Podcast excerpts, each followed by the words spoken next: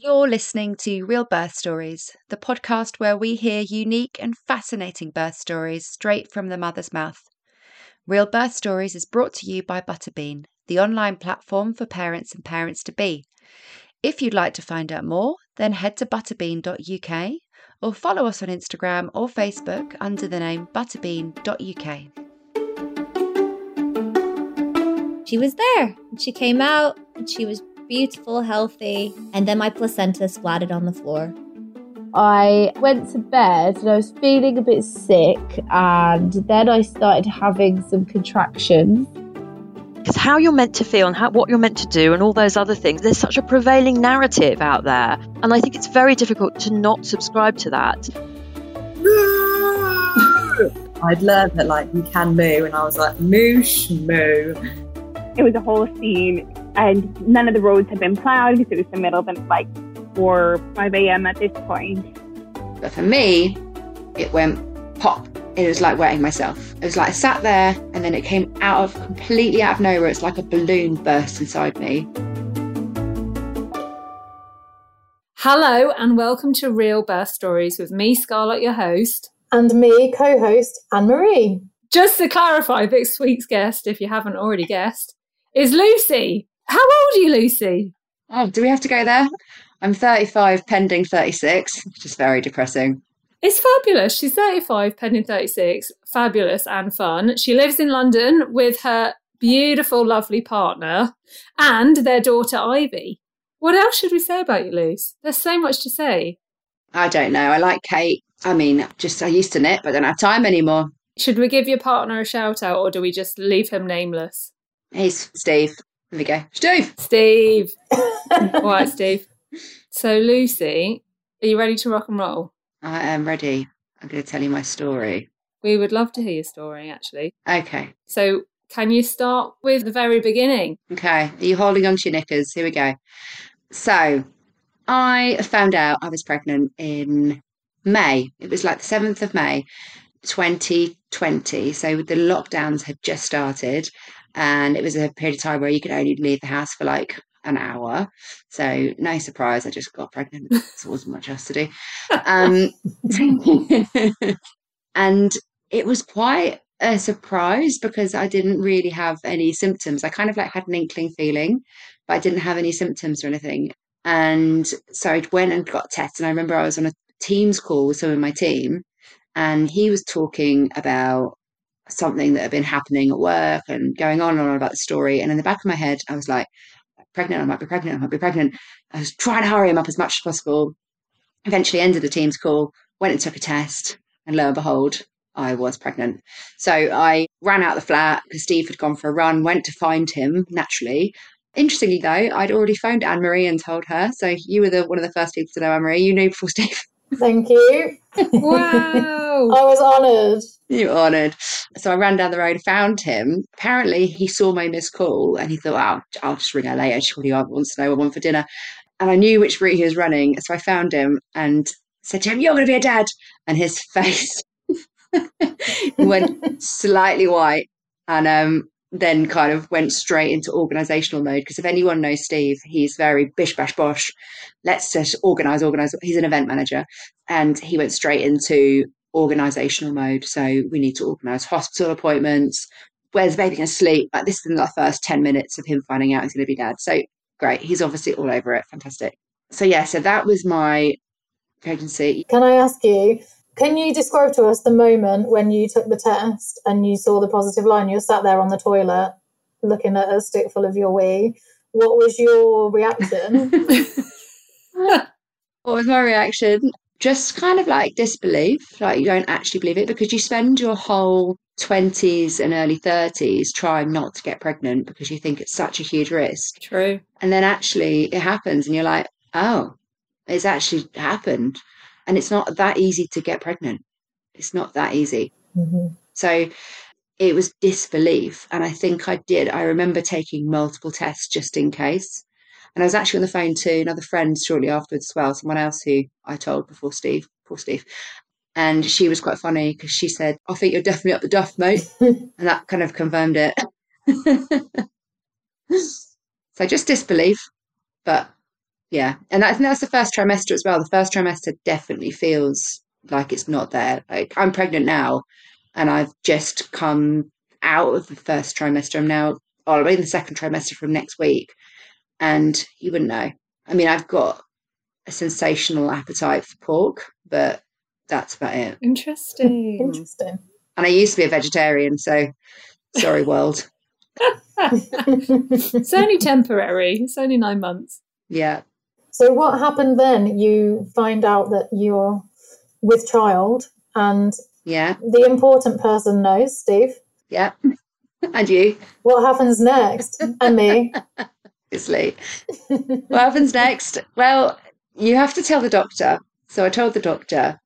And then you kind of just wait because they refer you to hospital and you wait for your 12 week scan. I had an early scan and a harmony test because my mum works in IVF. So she was really helpful in getting me an early scan. Can I ask a question? I love the name. Yeah. What is a harmony test? It's a blood test that basically tells you everything you might want to know about your child, including the gender at nine weeks, if you want to know. Whoa, no way. Wow.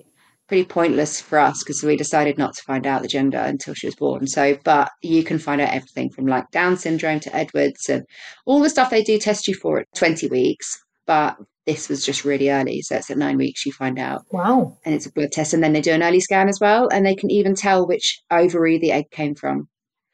So I had this test about three weeks ago because with this pregnancy, and this baby that I'm pregnant with now came from the right ovary. I swear it was the left, but it's the right. Hmm. Who knew? When they're grown up, we can tell them that they were always right. I just think, yeah, I just think you know your ovaries until you have a test, and then you know, I didn't know my ovaries at all, did I? You think it's the left ovary, and then one day it's just the right. Lo and behold, exactly, exactly. So yeah, and then I didn't give any of it much thought in terms of pregnancy. I just took it day by day, which I think is great approach. But it wasn't until people kind of said stuff to me like, "Have you thought about birth prep?"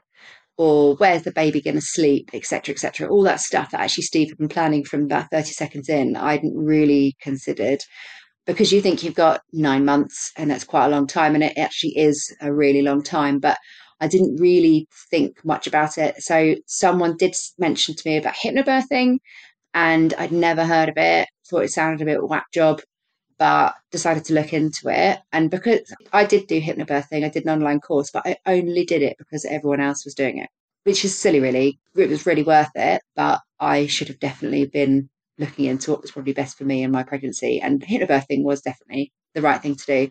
But why wasn't I even looking that to myself? So a bit ill prepared, I'd say. Well, I love your honesty though, Lucy, because it's like your first one, and I don't know, but I'm sure if there are lots of other women out there reflecting on their first, maybe versus their second or their third or their fourth, Mm. I'm sure it's a similar thing of you're not really sure. You're like, okay, I'm looking out here. What do I do? You kind of follow what you're seeing, what you're hearing. Yeah, yeah, yeah, exactly. And It also seems like there are sort of things come in and out of popularity. So something where hypnobirthing is a really popular thing to do at the moment, there might have been something else in its place five or ten years ago. Is that how you see it? Is hypnobirthing a fad or is it a genuinely helpful thing to do? Oh, it's so helpful. The name doesn't do it any favors because it sounds so airy fairy and wishy washy. And if you know me, I'm very to the point. What is this? That's my attitude with pretty much everything. What is this? What am I getting out of it? How's it going to help me? And the name doesn't do it justice at all because what it is, is it's like complete birth prep. So it's everything you need to know about how the process of labor, how to stay relaxed, how to change your mindset, because we grow up with horror stories about birth and it basically reframes your thoughts around birth. And those horror stories aren't going to go anywhere. Uh, we're always going to have horror stories and culture around birth and how awful it is. Um, so hypnobirthing birthing is always going to just reframe women's thoughts ahead of birth and put them in the driving seat and put them in a really strong position ahead of their own birth. So, so no, I don't think it's a fad. I'm. It should have been around a long time ago, the history of birth is horrendous. Not because birth is actually dangerous, but because of just misinformation and poor culture. And hypnobirthing would have changed a lot of births in the past. So it might evolve into something even better. We'll see. But I think it's here to stay. So that's good. Amazing. So is it something that you're definitely going to be getting on top of earlier this time around? Yeah. Well, I've done it. I've given birth once, but we'll go into what happened because I kind of gave birth, but then I didn't give birth. But of course I did. But in my head, I kind of half gave birth. But I'll go into that in a second in terms of birth story. Now I'm a hypnobirthing teacher. I'm obviously biased, but what we have done is I don't want to be teaching Steve about what he needs to do when I'm in labour. So we signed up to a local hypnobirthing course. So I researched one that I liked. I don't go near ones that say breathe your baby out because that is not realistic. Like it's just nonsense. A lot of hypnobirthing teachers do tell you just breathe your baby out. I mean, come on, like that's just not a thing. So we're going to one which I feel is completely practical, completely realistic, but also because it's an in-person group, you end up being linked up with the mums that are on that course and they're all local. And then they mm. arrange like a dinner and like a pub trip and everything, which is great because then you're in contact with people. So I'm doing that with my own knowledge in the back of my mind around what I need to do. Because I think I'm set. Like I know how the whole process works. I kind of trust my body and I know what I want to do. But it's more kind of making sure Steve knows exactly what he needs to do. And he will be up for it because he is obviously militantly prepared for everything. So yes, that's my pregnancy really. There was a fear that I had preeclampsia, which is a condition where it's called preeclampsia because it's the pre of eclampsia, and eclampsia is essentially fits. So if you're pregnant, you have eclampsia, you can fit, and it can be really, really, really dangerous for mum and baby. But it's really rare that you actually end up fitting. But the preeclampsia side of things is what they test you for. I had headaches. I had loads of headaches with Ivy when I was pregnant, but I think it might have been partly down to the fact that I was living above building work. So they did extra tests, but I think it might have been the builders that did that because I never had preeclampsia. That is what I've heard is a common symptom, though, that the hormones are creating headaches for a lot of women. Yeah, yeah, exactly. Just rubbish. So some pregnancy symptoms are wicked, some amazing, some are awful. Like the sense of smell. The sense of smell, it's like having a superpower when you can smell everything. It's amazing. But then there's really annoying ones. I imagine that's not ideal sometimes in London streets. No, I did smell. I smelled dog poo from across the park, but I still thought it was pretty cool though. I was like, this is cool.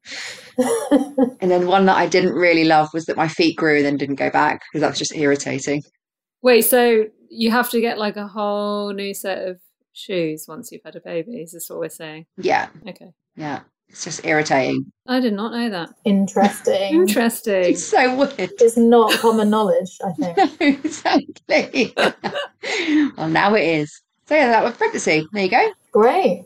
So tell us, how did the birth go? How was your birth with Ivy? Oh, it was in equal measure really, really boring and really epic. so I wasn't that prepared and I didn't do much in terms of prep around hospital procedures and interventions. I didn't really know anything. And I just kind of trusted that medical professionals knew exactly what they're doing and kind of I would hand myself over. What I didn't really take into account was the fact that I was the one who grew the baby. I was the one who was going to be pushing it out. So it was me that was actually in charge. And those people were there to assist me. And of course, they're there to help you and the baby be safe, but they were not the ones in charge. It was me. So my mindset didn't do me any favors in terms of just handing myself over because when you reach the end of pregnancy and you're nearing your due date, what tends to happen is that you start being offered sweeps. So a sweep is where you are close to labor starting potentially, or you're near your due date, and a midwife or a doctor inserts X amount of fingers into your cervix, and they basically sweep around your cervix and they disrupt the membranes between cervix and the amniotic sac, effectively, or the plug, um, the mucus plug. And the reason they do that is because it sets off these hormones called prostaglandins. And prostaglandin hormones essentially are the hormones that rush in to fix things when you've got like a cut or whatever it is. And so that can kick off labor. So that's why they say sperm can kick off labor, but sex can, because sperm has prostaglandins in it. So I had three sweeps, none of them worked. Because the other thing they don't tell you about sweeps is that actually, unless you're really close to going into labour, they don't work at all. Mm. And really, then it's just a kind of procedure you go through, which can be a little bit painful. Mm. That's utterly pointless. It sounds pretty traumatic as a procedure, I have to say. Yeah, it's not great. And you can refuse them. You don't have to accept them at all. Like with anything with birth, you can refuse anything that is offered to you. It should always be offered. I don't feel like it was offered to me. I had a very, very busy midwife. She was wonderful, but the way she phrased things was, okay, we're going to do this now, instead of what do you want this? And because of my kind of handing myself over to the professionals, of course, I just went, yeah, of course, we'll do that, not really knowing what the pros and cons were. So I went through an unnecessary procedure, I'd say, but that was the least of my worries, I think. I also had that thing the way pregnant women have this at the end of pregnancy where they're just itching to get on with it and get the baby out. And I wish I hadn't thought that because I could have enjoyed a few more week, days and weeks to myself. But I was kind of really keen to get things going. I wasn't uncomfortable or anything. There wasn't any reason for me to, but I just was. I think it's a cultural thing around reaching a due date and starting to get anxious about it and wanting things to progress. So my three sweeps didn't work. Then the next stage was induction. And I was again said, told, right, we're just going to do, we're going to do an induction. We're going to book you in for an induction because the baby has to come out. And I just again went, okay, that's fine, and accepted. So I was booked in at 41 weeks because I'd just gone overdue. I'm pretty sure my due date was wrong as well, which I think might have been entirely my fault. I think I got confused on the pregnancy calculator of when my period was. I think it was a week out. so I was booked in for an induction, which happens in hospital. So I had really wanted to spend the first part of labour at home, but the fact I had induction booked meant I was going into hospital. But I managed, because I did ask questions, which was the right thing to do, I managed to find out that you can have an outpatient's induction. So you can be induced in hospital and then you can go home. And that wasn't on the table, it wasn't offered. I had to find out. Um, so I'm glad I did. Um, so I went into hospital. They get you your own kind of cubicle with a curtain around you. They do the induction. Then they strap the monitors around your bump so they can check the baby's heart rate. So if everything's okay, and then they're meant to send you home. Ivy managed to dodge the monitor. So on the paperwork, there was heartbeat going along nicely, and then there was a blip where it looked like her heart rate had dropped, which meant I couldn't go home. So I had to stay in hospital, just rubbish. So that induction, this is the really boring bit, by the way. I'll try and get through this bit quickly because it gets incredibly boring and dull. That induction, they have to leave you for 12 hours. So I was in hospital, Ivy's heart rate dropped, then I had to sit and wait for 12 hours for the next induction. They did let me go out for a walk, but other than that, there was nothing to do. I thought I was going home as well, so I had nothing with me. I had no entertainment. Oh no. I had nothing. So I was just kind of sat there waiting. And then they came along the next day to do the second induction, and nothing happened because my body wasn't ready to go into labour. wasn't ready yet. So, of course, nothing was happening. And then that was another six hours. I think it was. Yeah. So that's another six hours. It was two days by then I'd been in. Very bored at this point. I'd watched basically the whole series of The Thick of It on my phone, Malcolm. seeing me through. Malcolm was definitely seeing me through. Thanks, Mal. Yeah. And then it got to that night that I'd had that induction that day, that nothing had happened, and then they kind of left it until the evening. I was watching women come and go. I was like Rachel and Friends, where she's waiting and every woman comes into labour ward and then they go off and have their baby and she's still sat there. So they came along for the third induction, and this time they brought this doctor with them who had a white coat on, and she really looked like she meant business. It's like she'd been brought in to do a job. It's like having a hitman visit you. Terrifying. Yeah, it does sound It's scary. terrifying. And she did the final induction. And I've always laughed about this and kind of taken it, like, thought it was quite funny how mad it was because it was so forceful. But actually thinking about it, it kind of wasn't okay. She did an induction that was so painful. Steve had to grab my hands because it was physically like agonizing because she was so forceful with her hands. And she was so forceful that she almost pushed me off the bed completely. She pushed me straight up the bed where my head nearly came off the other side. And I think that she might have done it for a reason to get things going because I'd been there for so long. So it was like forcing it. So I, I don't know. Like I've asked my hospital notes, but that's what I, I really remember it as not being a nice experience. And she left. She took her gloves off and she was like, "There you go." If that's what makes me think she'd of been brought in to like do a job. So she then left, and about half an hour later, my waters broke.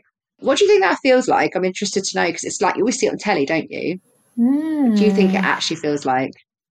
I guess like the obvious answer would be that you've wet yourself, but it comes from a totally different place, right? And it's a much more forceful, like one big load of liquid. So I don't know if women experience anything like it. Hmm. That's what you see on TV, though. Hmm. It can be like a trickle. Oh, really? I didn't know that. We had someone on the podcast. Remember, Leanne? Every contraction was like pushing out more water. It's like gushing out more water every contraction. So it could be really different. But for me, it went pop. It was like wetting myself. It was like I sat there and then it came out of completely out of nowhere. It's like a balloon burst inside me and didn't hurt at all. It went pop and then water everywhere.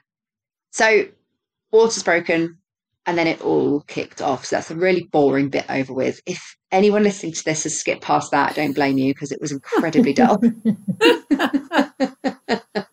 Seeing us for four days. Who wants to listen to a podcast about that?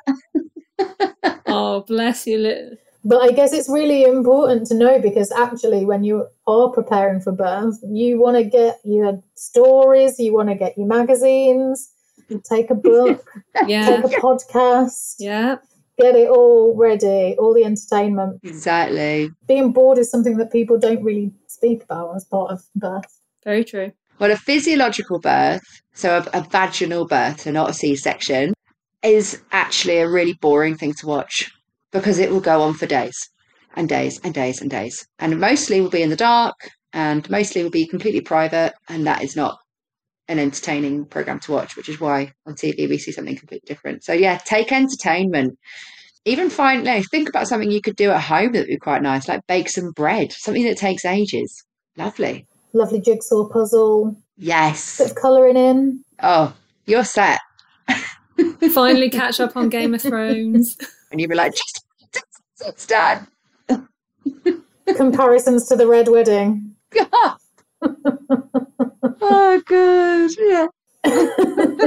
It's like your thing, is it? So, anyway, we were talking about the boring bit and we were meant to talk about the exciting bit. So, Steve was Steve was then made to leave. So this was about midnight. So he was made to leave and he had to go home. And he said it was the strangest thing because his girlfriend's in hospital in labour and he's down the road having a pizza. How bizarre. I know.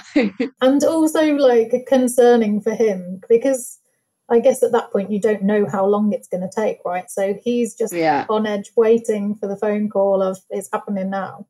Yeah. Well, they were going to call him back when the, the benchmark for hospitals, when you're in active labour, which is when things are actually really kicking off, is when you're four centimetres dilated. So they were going to call him if I reached four centimetres, but realistically, they knew first birth, you know, it takes a while to dilate, and she's been in the hospital for days. It's probably not going to be very quick. They were right, actually. So Steve came home, chilled, had a night's sleep. He did smash a plate, probably wanted to make his night more dramatic because it was quite mundane for the poor thing. Anyway, so I was in hospital and actually I was great. Everything was happening. I was in the dark. I was on my own. Doesn't sound ideal. It was the best possible environment because I felt like I had privacy. So all of my endorphins, which is your pain relieving hormones, and your oxytocin is flowing. So everything was progressing really, really well and really quickly. And my contractions were coming thick and fast. I was timing them. I was breathing through all of them. I sat in one position on a chair for seven hours and just literally like rocked back and forth like this for seven hours, breathing through the contractions, because that's what you do in labor. It's really repetitive. You find a position you're comfortable in, you just do it over and over and over again. I did have the call button in my hand and I did use it a couple of times, but they came to see me and they said, you know, you're doing well, just crack on. It's the night shift. So I reached four centimeters by about 5 a.m. And that was great. And I don't remember it either, which is a classic thing when birth is going well. You don't remember it because endorphins, which is a hormone, removes the memory so that you do it over and over again, which is why someone with a positive birth experience generally can't remember what happened because endorphins block the memory, they remove it so that you can do it over and over again. If you have a traumatic birth, you don't have endorphins, so you remember everything, which is why we hear horror stories. So, yeah, so it was great. And it doesn't sound ideal, but actually, it was really, really good. And then Steve was allowed back in about 7 a.m. They got me gas and air and then they put me in a wheelchair, which is lovely. And then they wheeled me downstairs with my gas and air. And they said, We found you a birth pool, which is exactly what I wanted. And they took me into this room, and it was like this room was incredible. It was like a brand new birth suite. And there was a big pool full of fairy lights, and fairy lights all over the walls. And we could plug our phone in and play music. And there was gas and air on tap in the wall, and a toilet in there. I was like, Oh, this is great. So jumped in the pool, not jumped, got in, I was heavily pregnant. Slid in gently. yeah. So he was in there and it was a really nice environment to be in. But I remember that bit really well because I remember suddenly feeling quite exposed because I'd gone from being in the dark and being on my own to being surrounded by people in quite a bright room. And that is when things started to slow down because my contraction started to slow because I had less oxytocin. Basically, every contraction is powered by oxytocin, which is a hormone, and that's what physically dilates your cervix, opens 10 centimeters. So, in the first stage of labor, oxytocin is your basically your contractions. That's what's pulling your cervix open. And if you feel exposed or you feel observed or anything like that, it stalls and your cervix stops opening. So I was in the pool for ages. I was rolling around a beanbag for a while. I was in the zone, but not, it wasn't really happening very quickly. And it wasn't until about 3 p.m. that I was 10 centimeters. So it took from about 7 a.m. until 3 p.m. to get to 10 centimeters. Bear in mind, I was already four, or even a lot more than that downstairs when I was on my own. It's quite amazing how it impacts you. So, yeah, that was that section. And then I reached 10 centimeters and you go through a period called transition. When you're basically going from the first stage of labour to the second stage of labour, you have a pause called transition. And it's where women, you might see it on programs about birth, if you usually see a real birth, women saying, I can't do it, I'm going home, never having sex again, threatening everybody. And it's actually a natural mammalistic response to birth. So I went through transition I start telling everyone I can't do it. I want a C section. Is when everyone asks for a C section as well.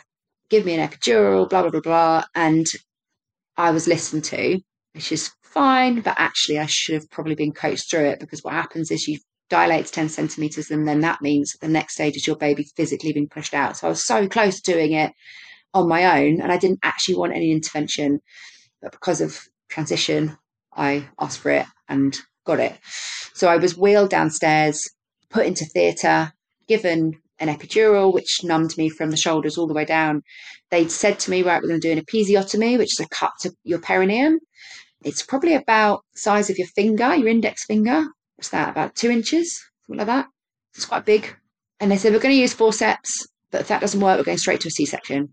I would have had a lot of intervention in a very short period of time, but luckily the forceps worked and out came Ivy and Steve thought she was a boy because of the umbilical cord. Classic error. He's like, wow, okay. Yeah. Calm down. and there she was. And it was funny. I didn't have like that immediate kind of reaction, which is quite, you know, that reaction you think that you have when you have a baby where you get this epiphany kind of come over you and this like warm, glowing light of motherhood suddenly finds you. I didn't have it at all. I just was kind of like, not like I wasn't bothered. I just had no energy left at all. I had nothing left. And I kind of was just like, poof, done. Exhausted. Yeah. Mm. Yeah. So there she was.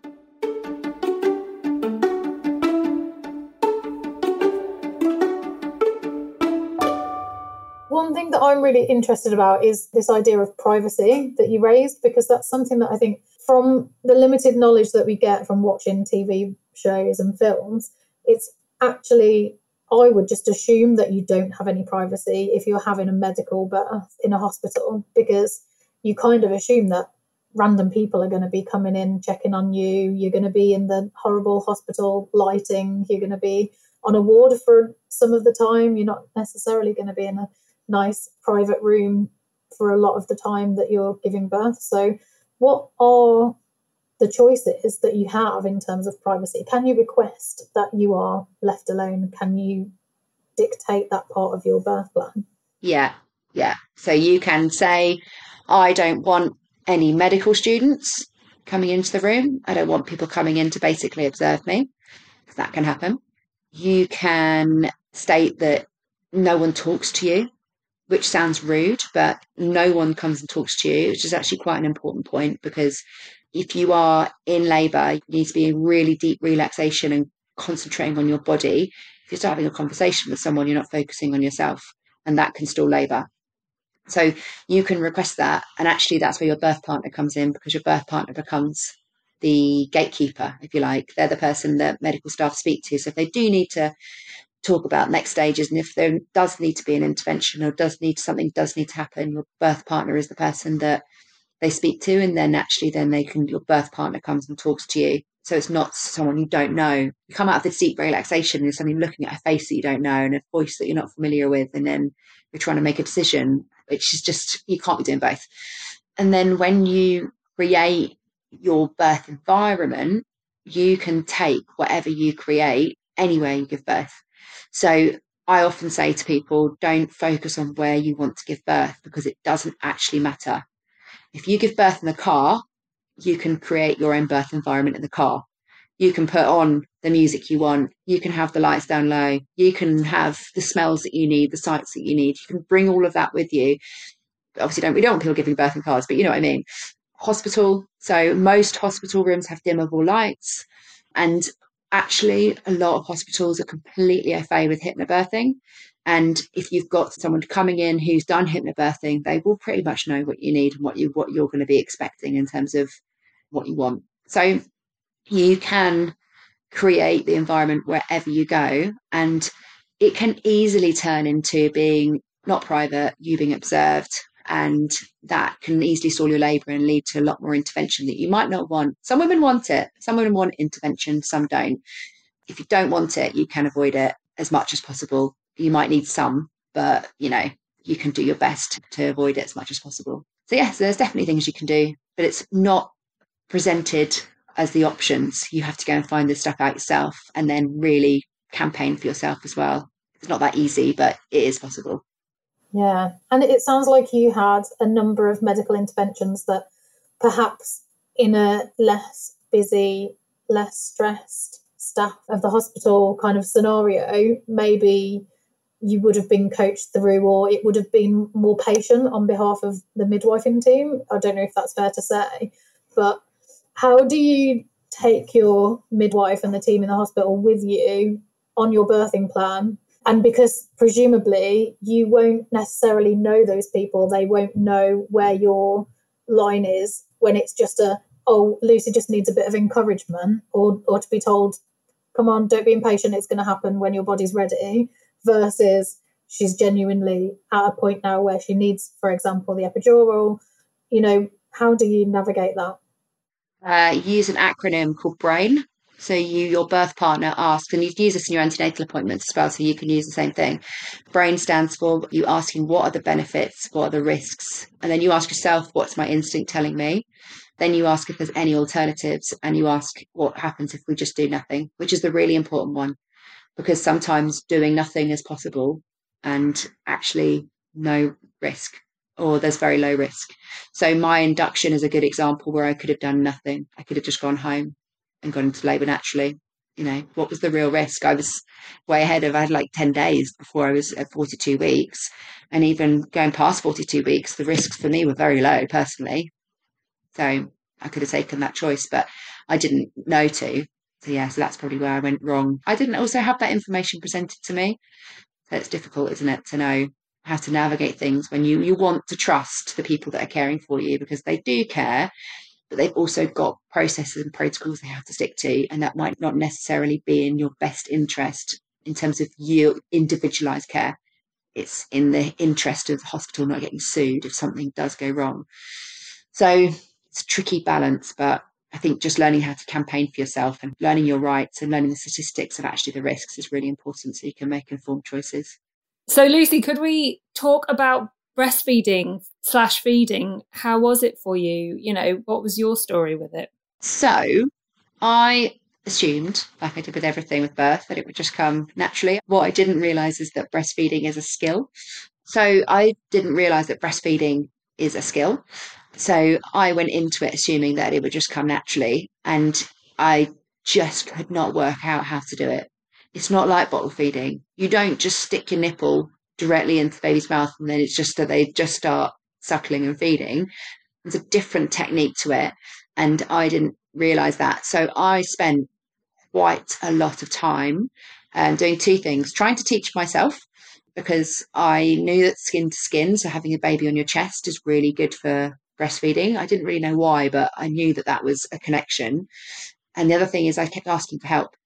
But the problem was the people I was asking were people who were very, very busy, busy looking after lots and lots and lots of women who'd just given birth. And so I couldn't get the one on one support that I needed in hospital. So I left hospital without knowing, really knowing what I was doing and went home and then tried to teach myself at home. And I didn't know anything about lactation in terms of what happens to your body when actually you're producing milk.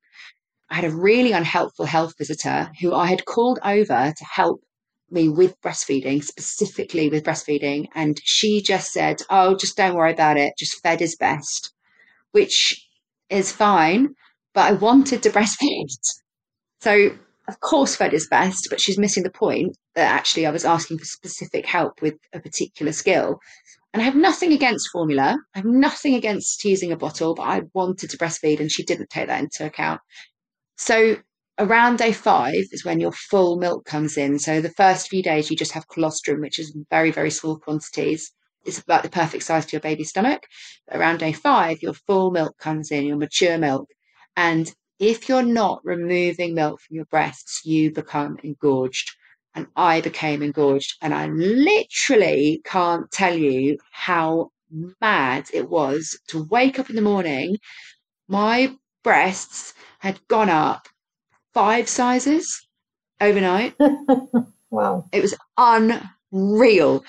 They were hard, like rock solid, like you couldn't touch them. Like they were in terms of, and they were raw. Like it was like someone had been beating me in the chest overnight with a baseball bat.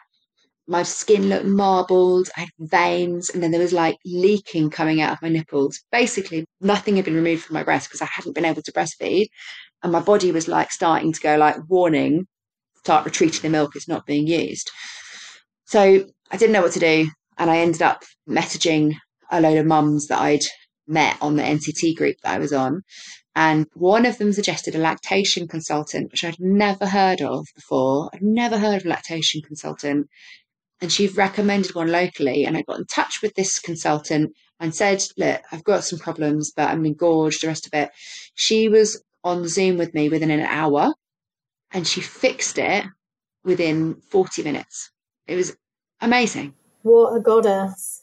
Absolute goddess. I was able to then feed for 15 months, but I so nearly didn't go in the direction I wanted it to. And on the surface of it would be fine because, of course, it's most important that Ivy's fed. But for me, as the one who wanted to breastfeed, if I had not been successful in that, that would have been something I think I would have found quite traumatic because it would have been like my first test I failed, you know, as a mum. And I know that breastfeeding, there's, there's such a thing as breastfeeding trauma of women who've not been able to breastfeed. And I think I would have been in that category, which is terrifying, you know, just because I couldn't get support. So, yeah, it was tough. I loved breastfeeding though.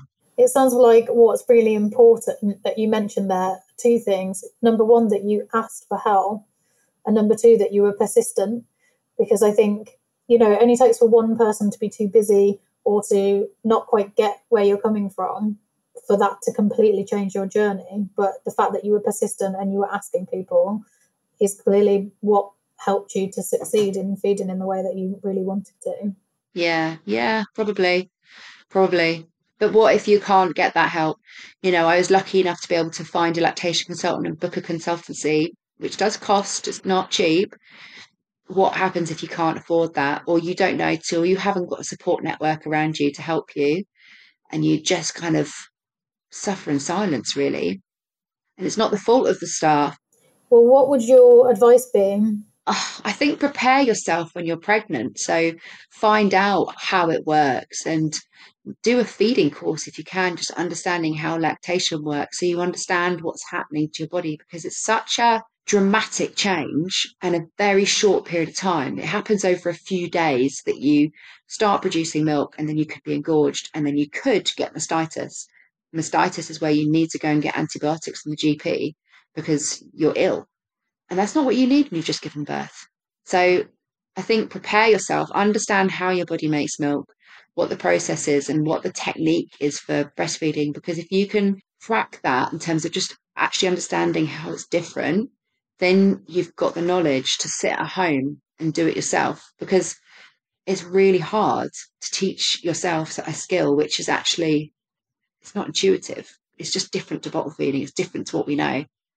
And you mentioned mastitis there. Could you very quickly give us a, an example of, just in case people are going through this at the moment, what might that look like? You might not get all of these, but you'll get hot, lumpy patch on your breast. So it could be in like a wedge. Essentially, your milk duct is blocked, but it'll be red, raw, and hot. You might get a temperature, might be sick, and yeah, it's you get flu-like symptoms. It's like you've got the flu but your breasts become very tender. And the best thing you can possibly do is continue feeding, which sounds really counterintuitive. It's like most, a lot of women stop breastfeeding because of mastitis. Actually, the way to clear mastitis is to keep feeding because baby feeding is the most efficient way to remove the milk. Because what you need to do with mastitis is to keep getting the milk out of your breasts because it clears the blocked ducts. And go to a GP, definitely need to go to a GP. If you've, if you've got mastitis, definitely get antibiotics. I had it three times I've got a ma- massive supply of milk. But I think that might be because I pumped and I used two breast pumps on my breasts, and I think that my body thought I was feeding twins. so I had like so much milk. So, yeah. So it sounds like it's a very common thing and it can happen, it reoccurs. So it's definitely something to really look out for. Yeah, it's really common. Engorgement is the one that's really, really common after birth. Mm. It's really common, but not normal. Not normal at all. But a lot of women get it, and I know a lot of women who've had it. Yeah. That's the first warning sign is engorgement, because that engorgement leads to mastitis. And no one needs mastitis. Okay. One of those things you think, no, why does this exist? It's just crap. Sounds awful. It does, very painful. Yeah. Yeah. Thanks, Lucy. That's all been amazingly insightful and I think very helpful to people who are going through this. Can I ask what one piece of advice would you give to another pregnant person who's just on the beginning of this journey? Ooh, I would say prepare while pregnant, especially if this is your first pregnancy. You probably have the time and space to sit and think and research and learn. Learn as much as you possibly can. And yes, your natural instincts will come into play when you are a mum, but the more you know, the easier it will be because some things will not be completely instinctive. So learn and prep as much as you possibly can and understand your body and the power of your body and what you are actually capable of because it is quite incredible what you can actually do. Real Birth Stories is brought to you by Butterbean, the online platform for parents and parents to be. If you'd like to find out more, then head to butterbean.uk or follow us on Instagram and Facebook under the name butterbean.uk. We are currently looking for inspiring women to be on series two of the podcast. If you'd like to tell your story and help other women ahead of entering into motherhood, then email us at podcast at butterbean.uk. We would love to hear from you and hear your birth story.